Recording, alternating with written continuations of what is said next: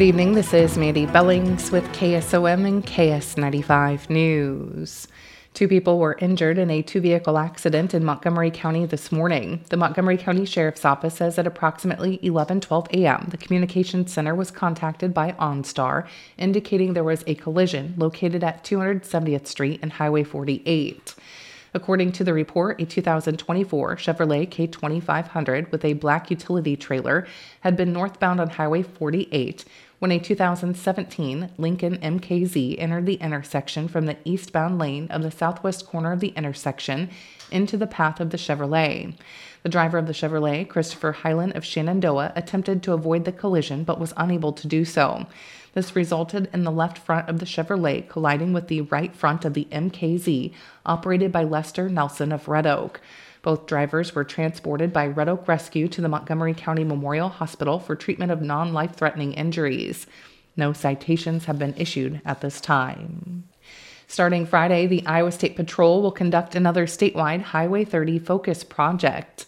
Tom Robinson has more on this. Iowa State Patrol Trooper and District four Public Information Officer Shelby McCready says this project involves local law enforcement and Post four in western Iowa, Post one in the central part of the state, and Posts eleven and twelve in eastern Iowa. She says this is a collaborative effort amongst law enforcement agencies to attempt to reverse the driving behaviors that lead to fatal crashes along the Highway thirty corridor. Highway thirty is the longest highway in the state of Iowa. It carries a high uh, volume of traffic, which means there's a high likelihood of fatal crashes. And in fact, a lot of counties along the Highway thirty corridor over the l- past ten years have been considered high five counties, including Carroll County, which means they were one of the top counties in terms of fatal crashes. McCready says Highway thirty has always carried a large volume of traffic, and in some areas where it is four-lane versus two-lane, the speed limit is increased, leading to many collisions.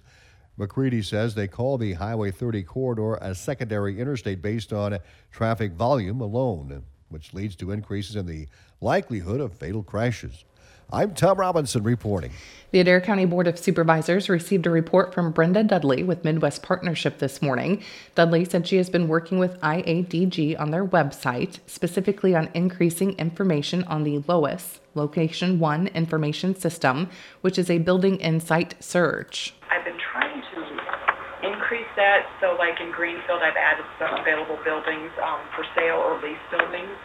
And it's a national website, so if people are searching for, you know, small town, a certain building, certain size, they could hopefully come here. Um, we also have on that site a, like a land, a site readiness type thing.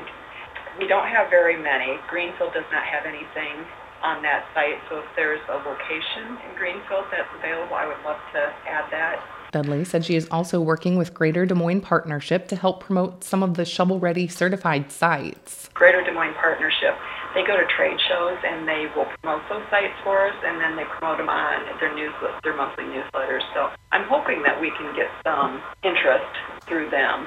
Meanwhile, Dudley said she is trying to attend all city and county meetings. She has been doing some roundtables with the communities to share what they are working on and discuss what Dudley can help them with, and she is working with communities on a lot of grants. This week, the Montgomery County Board of Supervisors approved a dental services agreement with Creighton University and an appointment of a civil process server. Montgomery County Sheriff John Spinagle about the civil process server will help his department on the legal side of things. Spinagle says this will free up a deputy. We're going to have Morgan and Susan to where they'll serve the civil papers in the office.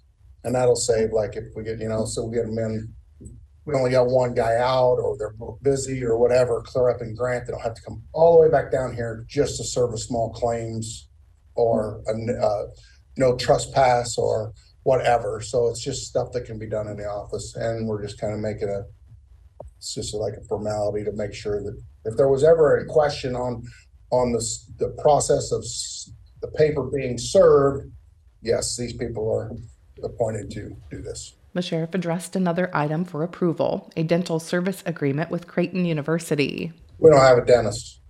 Our dentist in Glenwood is gone. Um, okay. We've gotten by quite a while. We were using Corning, and that that did not work out, and the other dentist in Corning is no longer there anymore. Um, So basically, this is this is an agreement just that was written up by Creighton's legal team. Um, they they work on whether it be um, other jails or prisons or whatever, but they this isn't new to us. It's not new to them. Spinagle says the county is not tied into anything. This is an agreement with Creighton University to care for the Montgomery County jail inmates. The Sheriff's Department is still in charge of the type of dental care. The Audubon County Board of Supervisors authorized the purchase of a couple of new vehicles. Supervisors Chairman Doug Sorenson said one of those vehicles is for the Secondary Roads Department. Our uh, engineer brought with him two guys from the county that have been working on this project of replacing a truck that was struck by lightning. And when the truck was struck by lightning, it, it fouls up all the electronics, and we decided to total out, total it, just let the insurance company total it out, and we took the check, and we just not decided to replace it. So they had a few options of different trucks that we could um, potentially buy, used trucks. The pick was one that is actually up in Michigan, so well, we authorized them to go, go, uh, go ahead and purchase that one. The cost of the two thousand twenty International truck was roughly one hundred fifteen thousand dollars. The other approved vehicle purchase was for the Sheriff's Department. The Iowa Department of Transportation is hosting a virtual public information meeting for the public to share their input on a proposed bridge replacement on Iowa ninety-two over Indian Creek, zero point seven miles west of Pottawatomie County Road M forty-seven. The public can join the virtual presentation anytime between Wednesday, September sixth, around noon, to Friday, September fifteenth. A link to get information on the project and to provide feedback can be found on this story on our website at western iowa today dot com. I'm Mandy Bellings with K S O M and K S ninety-five News.